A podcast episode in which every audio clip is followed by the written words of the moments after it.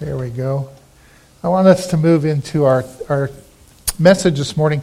And uh, for those of you who were here last week, you uh, had the opportunity to pick up a journal. you even got it with you. You are awesome. If it's stuck in your Bible or with you, you thank you for using that. Uh, one of our life groups called me and said, Okay, how are we supposed to use this? And I realized I didn't give you a whole lot of instruction. Um, but it's just supposed to guide you through the next week. So as you see the dates at the top, uh, it gives you some questions and some thoughts to help you. Um, and, and I want to encourage you this morning to share some of those with others. And so, like I said, one of our life groups, they're using this as a guide for them over the next few uh, weeks. And uh, welcome others of you to do that. If you don't have one of those journals, don't fret. There's some more out on the uh, help desk, and we'll help you get one and take it home with you. Uh, that's why they're there. So feel free to take one. Even if you left yours at home, you can take another. We won't, you know, we're not taking account. So you're good there. Um, we're into this 90 days of transformation. It's going to carry us all the way up to March 2nd. And the first, uh, the, the, the first chapter of the 90 days is the season of Advent and Christmas. And we're just preparing for God. That's what Advent is for. It's to help us get ready that we say, Lord, come again. And make us ready for your coming. Uh, in that, that journey, we light these candles. And um, I had to apologize to Dell and Judy for getting the most complicated lighter we could find um, to use. But uh, we light these candles. So last week we lit the first candle, the candle of hope. And this week we light the candle of love. And so we're going to talk about how love needs to be something we take along on the journey. And then uh, next week we'll talk about joy. And then on the 23rd we'll talk about peace. And then on Christmas Eve we'll light that big, wonderful white candle, the Christ candle in the center, that, that now the Christ child has come. And uh, it's just a way to help us, just a visual reminder that we're, we're walking this way toward the arrival of Christ. So, today we're going to talk about how we prepare for the journey and how we prepare the element of love in our lives. So, Andy, I'm going to need your help back there, buddy. I am so sorry this thing is not cooperating. That's okay. We've got plan B. So, I want you to think about this. It, the best journeys in life are journeys that you get to make with people that you love and people that love you. And we'll come back to this thought over and over again because here's what I want you to be thinking about who do I want and need to make this journey with me? Maybe you've had this experience if you've traveled very much or vacationed at times, you've probably experienced this just like I have. You go on a journey, you, you go on a trip, and you prepare, you pack your stuff, and you plan for all these things that you're going to do and experience. You take your camera, you take your beach towel if you're going to swim, and you know, you take your cold weather stuff if you're going skiing, and you, you pack the appropriate things for the journey. And then after you leave, somewhere along the way, you realize that there's something you don't have, and you didn't know that you should bring it. And you thought, well, if I had known, I would have packed my, you know, my curling iron, my toothbrush, something that you didn't know you were going to need, and then all of a sudden you need it. Uh, for some of us who drive on vacation and who have cars that are a little well seasoned and um, used and loved, you're driving along and something happens, and you go, Man, if I'd only brought that tool, I could fix what's not working all by myself. But instead, I've got to pay somebody a lot of money because they have the tool and I don't on my journey. Well, several years ago, um, my family, we were able to make a wonderful journey, uh, a wonderful trip, uh, and get a break from ministry. I was on sabbatical. My church at the time allowed me to take a sabbatical, which was a life giving thing. And uh, we traveled from Illinois here to Kansas and we connected with my dad. My dad wanted to go to California because he had a couple of things in California he wanted. There was a sofa that had been his parents', it was actually a love seat. It had been his parents', it's an antique. And um, our family in California, they all decided we don't have any room for it anymore. Dad said, I really want it. And then um, one of my uncles had a stamp collection, and my dad loved stamps. And so he said, I want to go to California and I want to pick up the sofa and the stamp collection. And so uh, I had some time, and I said, Well, you know, we wouldn't mind going to California with you, so why don't we drive you to California? So we came here to Kansas. We picked dad up, and uh, dad joined the three of us, and in our minivan, we started west, and we got on I 70 and headed up over the mountains and. Um, climbed up over the summit, you know, by Vail on I 70 and started coming down the other side of the mountains. If you've been through there, it's gorgeous. And it was July, and it was a hot day for being up that high in the mountains. And as we were coming down from the summit, I noticed that my gas gauge was going down rather quickly. And I said, you know, I think something's wrong uh, with the car because we're using a lot of gas. And about that time, uh, Kayleen and Linnea were sitting in the back of the van, and they said, Well, we smell a lot of gas fumes back here. So I knew something was wrong. And uh, as we were coming down off of the mountain, off of the summit, I said, Yeah, I'm going to pull in here and uh, the little wonderful mountain town of Glenwood Springs. Um, and so I got there to the exit, and we pulled off the exit, and there was a lot of vacation traffic. It was July, and, uh, and, and if you know the geography there, that's where the road from Aspen comes and intersects with I 70, and there was bumper to bumper traffic. I mean, all of a sudden it just stopped, and um, we were not going anywhere. And I got out literally, I got out of the car because we were stopped in the road. The, the, traffic wasn't moving. And I looked underneath, and you could see gas dripping, just, just pouring out. And so then I got a little bit worried because the traffic isn't moving any faster than my gas tank is leaking. And I realized that I may not make it into the little town of Glenwood Springs, but thankfully, geography was helping me out, we were still coming down. And so I came down, and occasionally, when, when the terrain would change a little bit, we'd lose power. You know, we, we weren't getting any gas. And then we would coast into town again. And, um, and one of my favorite memories from that trip, we finally we coasted into town and we were done. We had no more gas, and we didn't make it to a service station. And I pulled off the side of the road, and there was just enough residual gas dripping out the bottom, but the car wasn't running. And actually, what it was was our fuel line had, had ruptured. And we pulled up to a stop and coasted to a stop right beside the road, Main Street, Glenwood Springs, right in front of a bar. And there were two guys standing out in front of the bar on the sidewalk.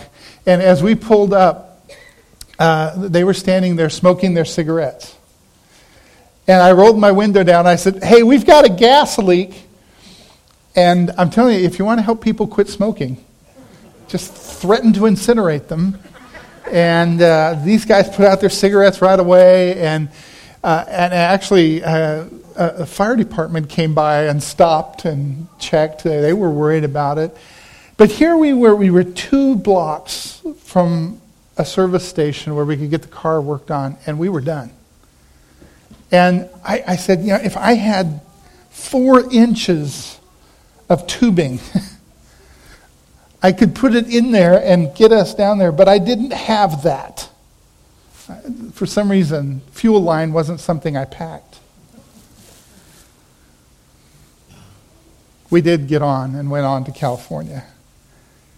But sometimes it's not a thing that you leave behind, it's someone and you're along on the journey and you see something or you experience something and you're reminded of who's not there. For some of us, that can be a very painful experience because there's someone that we love. And we're used to journeying with them. We're used to them being right there in the next seat and saying, Oh, did you see that? Isn't that, isn't that beautiful? Or isn't that, wasn't that wild? Strange? And they're not there.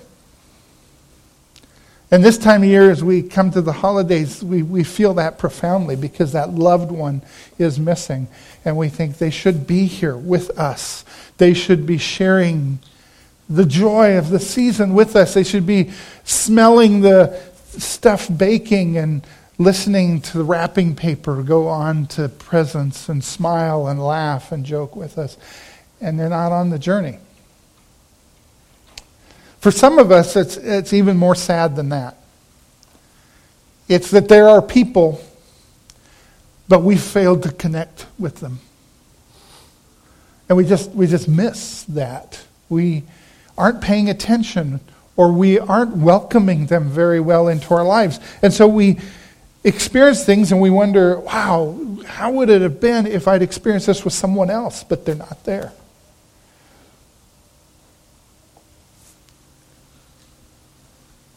There's a, there's a lyric to a song that, that Kayleen and I love because um, it sort of spoke to an experience in our lives. Uh, we experienced several miscarriages uh, earlier in our marriage, and uh, the, this line in the song just says, I never knew I could miss someone I never met. And I, am reminded of that. And it's not just because of miscarriage, but sometimes we say, well, there's, there's just someone missing. There should be someone here with me to experience this. Or maybe it's someone we've met and we know, and it's just the circumstances have pulled us apart, and they should be here and they should see this. And we should be able to talk about this experience and celebrate it together, but they're just not there. And somehow our journey lacks something then. It, it isn't quite as rich and wonderful and powerful as it could have been because someone's missing here. If they're missing because of us, because we failed to invite them, because we failed to connect with them, because we didn't think that we needed them along with us, that's on us. And so I just want to start by suggesting that the best journeys are journeys we make with people that we love and people who love us. So think about this over the next 90 days. Who do you want to journey with? Who, who do you want to be your traveling companion? Because along the way, you're going to experience things. God is going to open our eyes to things. We're going to see new truths. We're going to experience the wonders of walking with Jesus. And we want to be able to turn to someone beside us and go, Did you see that too? And enjoy the wonder of that. Let me see if my remote's working again yet, because I lost Andy. Andy, oh, you, you're, oh man, he's really messing with me. He has a remote that works. Okay, let's look at Philippians 1. Paul is writing to the church in Philippi, and uh, he's in prison.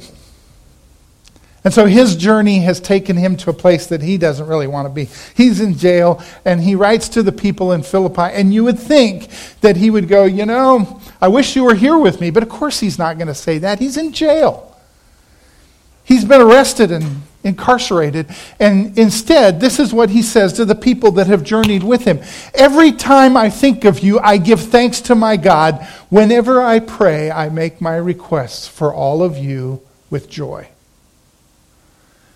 For you have been my partners in spreading the good news about Christ from the time you first heard it until now. I'm going to stop just there. So you already see there's these elements of a journey. You've been partners with me. You've been, another way I think we could say that is you've been my traveling companions.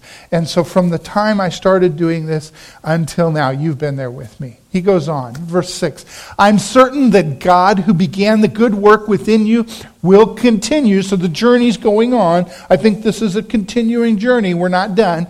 He will continue his work until it is finally finished on the day when Jesus Christ returns.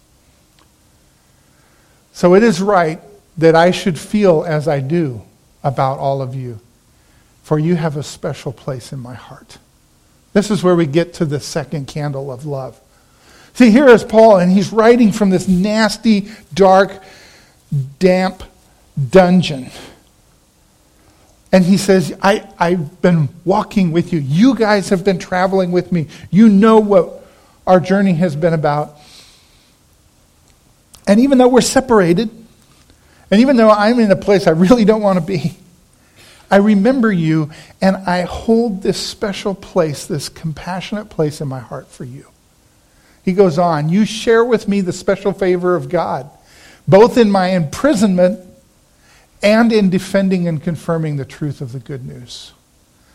God knows how much I love you and long for you with the tender compassion of Christ. So you see here, there's this element that I, we're on this journey together and now we are bonded. There's something that has connected us. And even though we're separated by geography and even separated by incarceration, we're on this journey together. And he goes on. I pray that your love will overflow more and more, that you will keep on growing in knowledge and understanding. For I want you to understand what really matters. I'm just going to stop here again. Here he is, and he is expressing this incredible bond. I, I, I, love you people there in Philippi, and I really want you to have this understanding of what really matters. And there's a connection to that in love that we're going to get to in a moment. For I want you to understand what really matters so that you may live pure and blameless lives until the day of Christ's return. May you always be filled with the fruit of your salvation, the righteous character produced in your life by Jesus Christ, for this will bring much glory and praise to God. All right. Keep us moving here, Andy. Thank you. Remember, the best journeys are the ones where we journey with people we love and people who love us. So think about who you're going to take along on the journey. Take someone who loves you on the journey of transformation. If you are going to change, there are people who care about you that will help you and strengthen you to get there. Keep moving there, Andy. Thank you.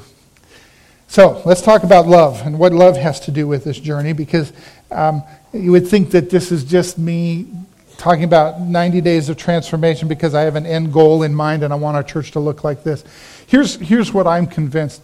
Um, I think that the wealth of our church is defined in the way that we love one another. Jesus said to his disciples, They'll know that you're my followers. You'll, they'll know you're my disciples because you love one another. And in fact, I, I am convinced that the most powerful tool that we have in our tool belt to share the gospel is the love of Christ. I think it, it does way more than really eloquent arguments or really humorous memes on Facebook I think sharing the gospel is much more compelling when we have it housed in the love of Christ. And I think that the gospel comes apart. It loses its salt and its light when we fail to be loving to one another. And so, on this journey of life, not just the next 90 days, I think it's really crucial that we get to journey along with other people, and I think it is really dangerous when we go it alone. And so I just suggest you don't go it alone. Growing up in Africa, I, I got to know about a lot of animals. I love the outdoors. I love African wildlife. I love to take people to Africa, some of you know this, and show them the wildlife. And um, I had an interesting experience with Kayleen this year when we were over there in October. Um, we had our schedule rearranged and we had a day in between that we hadn't planned on. And my friend John gave us car keys and said, Hey, here's my car, go do something fun. So we went to a, a, a, a game reserve area called Pilanesberg and drove around. I'd never been there before. Even though I grew up there, I thought, I want to go there because I haven't been to this place. It wasn't there when I was a kid, it was just kind of wild area, but they've now made it a game reserve and introduced more animals. So we went and we enjoyed ourselves. It was a great day. And uh, lunchtime, there was a little restaurant area, and so we sat down to eat lunch. And there were these uh, game guides coming in with their uh, people that they're taking on these open top game viewers, we call them. They're, they're pickup trucks that have several rows of seats and no top on them, so you can see the elephants and the lions. And, but we had just been driving by ourselves. Well, we sat down to eat, Kayleen and I, and one of these guides came and sat at the table next to us, and he had some people from his, his uh, guided tour there with him. And um, the restaurant was this open air. It had a short wall about three and a half, four feet high. And then on the outside of the wall was a water hole. And when we got there, the, uh, the waiter, the server, said, I'm sorry, there aren't any animals here right now. But we sat down, and by the time our food came, some, some zebra had walked in, and then some other antelope came in, and eventually some elephants came in, and they're just across a little four foot wall from you and uh, they come and go as they please. So we were enjoying the animals coming through while we were eating a wonderful meal. And this guide next to us started talking to the people that he was guiding, and he was telling them about the animals coming in. And I was really, really, really irritated because he was telling them things that were patently untrue. And so he was talking about these animals coming in, and here come the elephants in, and there's a salt lick. They'd put a salt block out by the water hole. And, and the guide says, The elephants are going to come in because they want to get to the salt lick. They're going to come in and lick the salt. And I heard him say that, and I want to go, You lie. The elephants are not going to lick the salt. If you've ever seen how an elephant eats, I, have watched elephants. I've spent hours watching elephants. I've, been, I've, I've read about them. I've even learned some things recently about them that I didn't know. But I know that elephants don't lick a salt lick. They cannot get down there. An elephant never puts its mouth on the ground, never does. It uses its trunk. It takes leaves off the tree, it takes grass off of the ground. It will never get that far down because it will not get back up very easily. And so I looked over at the guy and I was like, Really? And Kayleen was kind of patting my hand. It's okay, honey. You know, it's all right. And I go, this guy's making a living lying. So I kept eating and was getting a little indigestion. But then he went on, and a bird came in. It's called the gray lory. It's, a, it's, a, it's kind of a, a remarkable, bigger bird. And he came in and landed. We call him the go away bird because he has this call that sounds like it's saying, go away, go away. And um, the gray lory has a, and okay, I grew up in Africa. My dad was a bird watcher, and I know a few things about birds in Africa. And so this gray lory comes in and he lands and he calls out, Go away, go away. And so he says, Oh, that's a lory. And uh, we call it the go away bird. So, that, okay, maybe he's, maybe he's just having a bad day. And then he goes on to say, we also, they also come in green. And I said, No, they don't. That's a Knysna lorry. not a, I mean, this is a gray lory. And he says they come in green. And I'm sitting here and I'm just, I'm intensely bothered by this. I'm sitting here going, how is it that this guy knows this stuff or says he knows this stuff and nobody's calling him out going, really? Later on that evening, I sat down back at my friend's house and he goes, How was your day? I said, Well, we had a wonderful time. It was beautiful. We had this wonderful lunch. And as soon as I mentioned lunch, I said, But there was this guy who was a game guide, and he kept telling these people stuff about the animals that was just completely false. And, and he turned to me and he goes, You should have just picked up your food and gone over to their table and sat down and said, Now let me tell you the way it really is. You have the wrong person taking you through you're, you're traveling with the wrong guy. You paid this guy, and he, he knows nothing about what he's talking about. It's like paying a guy to fix your car when he has never lifted the hood of a car. And so we kind of laughed and joked about that. But it bothered me intensely because here's what I think I think who you journey with is really, really important in life. That's why I think it's really important, young people, who you decide to marry because you're going to make that journey with that person. And it's really important that that person is committed to you. It's really important that that person knows how to love you, that that person, I think, knows how to love Jesus and live in the love of Jesus. I think it's really important, those of you who are becoming parents, to know that when this little one comes into the world and they are your charge, they're your child, they, they are going to depend on you. And God has given you an incredible gift that they get to journey with you, and not just for 18 years, but for the rest of their life. I think it's really important, grandparents, that God has given you this incredible opportunity to affect another generation beyond your parenting and to love them and to nurture them and help them grow. Because I think who you journey with is really important. One of my seminary profs used to say this, and it's, it's a little bothersome and uncomfortable, but I think it really gets to the point, and I like to say it to my daughter because I like to bother her and make her a little uncomfortable.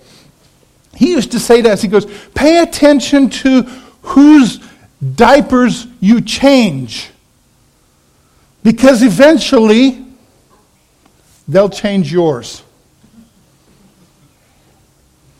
Now, I like to tell that to my daughter I changed your diapers, and eventually you're going to change mine. And she, she and I have differing views on this, but I, I, I do believe that when I reach that point in my life where I return to a childlike state and require that kind of care, I really want her to be there. For some of us, we've reached that place with our parents. And all of a sudden, it's really important that we're there in their lives, even though their ability to recognize us or appreciate what we're doing um, is very diminished. You see, who we journey with is very, very important, and we don't ever want to go alone. We're not built to go alone. Some of us, you know, we need time to recuperate. We're, we're um, introverted and we get taxed when we're around a lot of people, but none of us are built for complete isolation. It will drive you mad. So, what we do is we bring these people in, and then what we do is, even though we're separated by geography or time or things like that, we still keep them in our heart. That's what Paul says. I keep you in my heart. I still think about you when I pray. He's saying to these people in Philippi, even though I'm not there with you and you're not here with me, I'm holding on to this memory and I am holding on to you in my heart, and that how somehow gives me strength. For those of us that have lost loved ones, you know exactly what I'm talking about, where they're gone and they're no longer experiencing the suffering of this world, but, but and it seems like at the most inopportune times, we're reminded of them and we hold them in our heart, and we might feel a twinge of pain and sadness because they're not here experiencing the joy we're experiencing. Or we might feel some sadness because they're not here giving us strength, but yet their memory seems to strengthen us. And we hold on to that. For some of us, and this is one of the places of my journey right now, as I sit with my parents, I remember how my parents were. I want to remember how they were when I was younger because I recognize that they've changed and life has taken its toll on them and age is taking its toll and, and they may not remember the way they remembered before and they may not be able to interact the way we interacted before. And so when i sit with my mom and hold her hand i try to remind myself that there were times when she held my hand and it meant so much to me because she was strong and she was wise and i was not and the tables may have turned, or it might be the other side of the coin, but it's really important that I keep her in my heart. And remember what she's done for me as I return the favor in her later years and do for her. You see, this kind of bond of love does something to strengthen us along the way. And in fact, when, when it's more than just a familial bond and it's, you know, I, I grew, we grew up together or, you know, that, they're my parents, when there's a spiritual bond that overlays that or becomes intertwined with it, and it's a bond not just between us and another person, but between us and another person and God, it becomes this wonderful, holy, intensely powerful bond. Scripture tells us when it speaks of relationship, it says a cord of three strands is not easily broken. And I think what that means is when you have this intertwining of individuals with God as a part of that, it's a really strong thing. And so, you know, I think about this, it's not just, you know, the regular strength Tylenol, it's not just the regular strength glue, it's the extra strength glue. And I've always wondered, um, I'm, I guess this, I'm just this kind of guy. I've always wondered people who go to the store and I, I got to buy glue, but I'm going to get the regular strength glue. Why? Because I would really like it eventually to fall apart. I don't understand that. But, you know, I think when it's regular and there's extra strength, and maybe I'm just a marketing dummy, that I'm the guy that the guy marketing just goes, let's write extra strength on there. And I buy it. I pay another dollar because I want extra strength. But here's the thing I'm also maybe a relational dummy because I think in, the, in my relationship, in my friendships, in my relationship with my wife, in my relationship with my daughter, my relationship with my parents, my siblings, my church family, I want extra strength. I want this spiritual web woven through here so that it's not just that I like you, but I love you, and I love you with the love of Christ, and I've experienced the love of Christ from you. And it makes things even stronger. And it means that leaving you on the journey is even more costly. We should journey together. Let me remind you, go ahead, Andy. The best journeys are those ones where people we love go with us. Years ago, my grandparents came to visit us in Africa. It was a trip of a lifetime for them. Um, they'd never been outside the United States, and uh, except I think they went to Niagara Falls and went across to Canada, which I don't think counts because that's still part of us. But anyway they came to visit us in Africa, and they grew up on farms in Nebraska. And when they got there, dad and mom had planned to take them on safari. We were going to go see some animals. And um, we were so excited. We could, hardly, we could hardly stand it. We couldn't sleep the night before we left because we were taking grandpa and grandma to go see these African animals. And we couldn't wait because we knew where we were going and we knew what they were going to see and we thought it was going to be wonderful. And little did we know, my grandmother was absolutely terrified. She was scared to death. And so we went down, we, we, we camped, and uh, went for one day out to drive through this huge game reserve. And an elephant was in front of the road, a small dirt road, two tracks through the bush, and an elephant was in front of us. Now, fortunately, he was, he was facing the other way. And we were behind him, so in order for him to really engage us in any threatening way, he'd have had to turn around.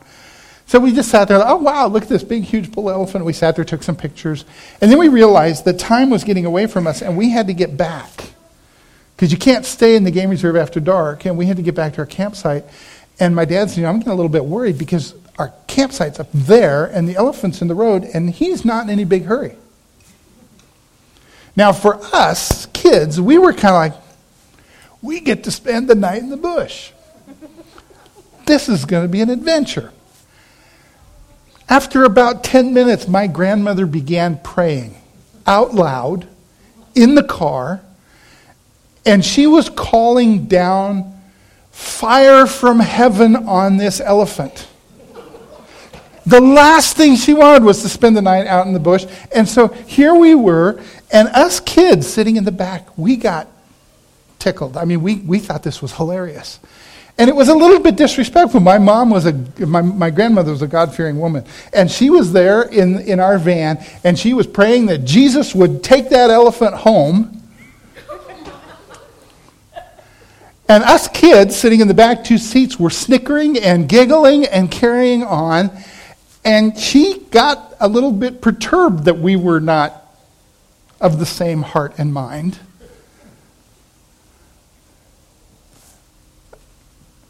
Years later, my grandmother passes away, and we're sitting around tables eating a meal after her funeral.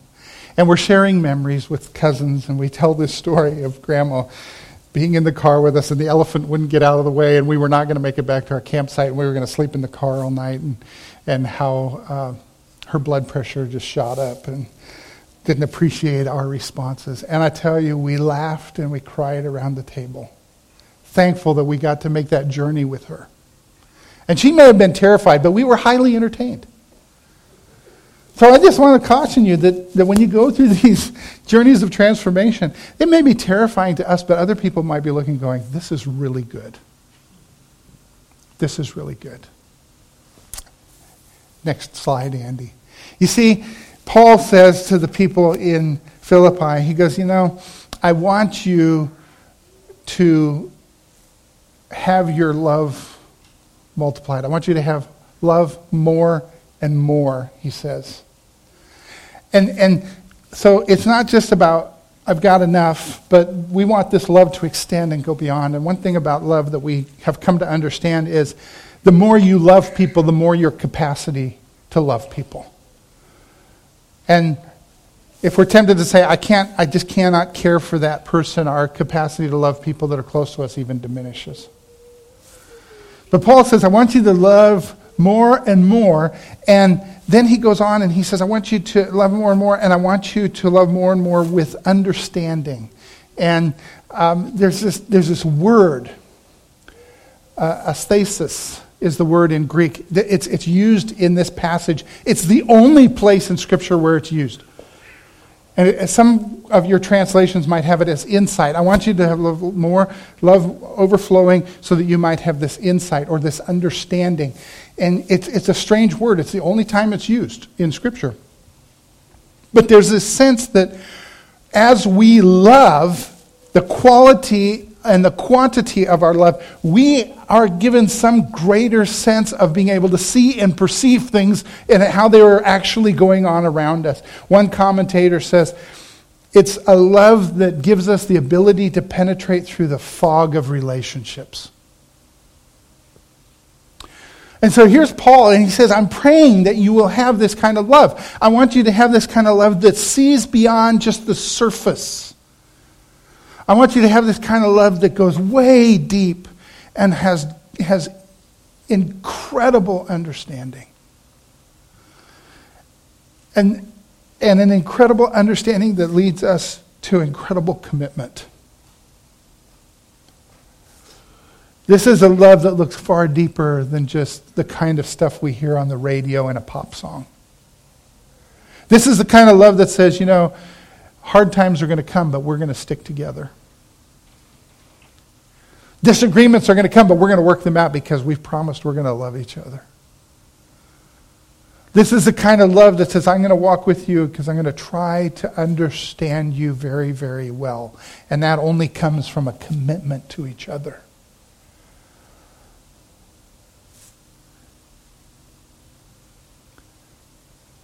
So here's the next thing uh, that Paul says. He says, I pray also that you will be able to discern, or one, one translation says, so that you can decide what really matters. And Paul prays that they, their love gives them a sense that this is what really matters more than anything else. I got to tell you, the world is going to is going to come at you with all kinds of value um, statements.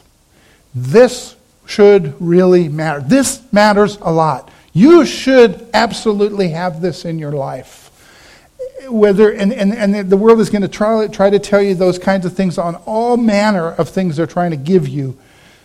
They're going to tell you you need this, whether it's chewing gum or life insurance.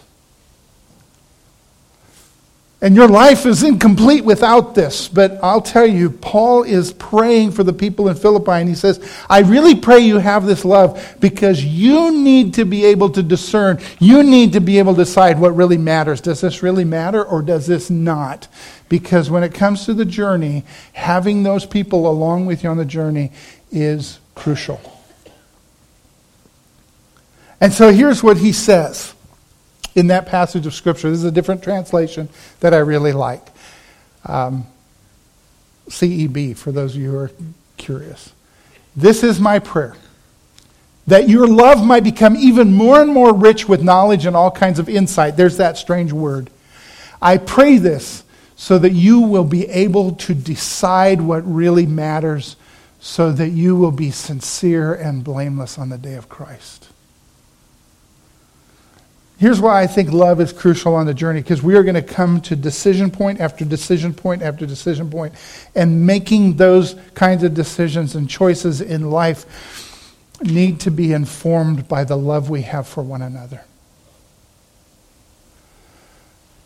In fact, I think there are times when it is worse to be right and have no love than it is to be wrong and have a lot of love. Paul says to the people in Corinth, it doesn't matter if you can prophesy, it doesn't matter whether you can do all these kinds of wonders. If you don't have love, you're just going to be an annoying noise. And so I, I'm, I'm convinced that on the journey, we need this element of love to be rich and overflowing and abounding more and more because it's going to strengthen us, it's going to hold us together, it's going to unify us, and it's going to give us understanding and discernment that we otherwise would miss because we're going to make decisions callously and without care for one another.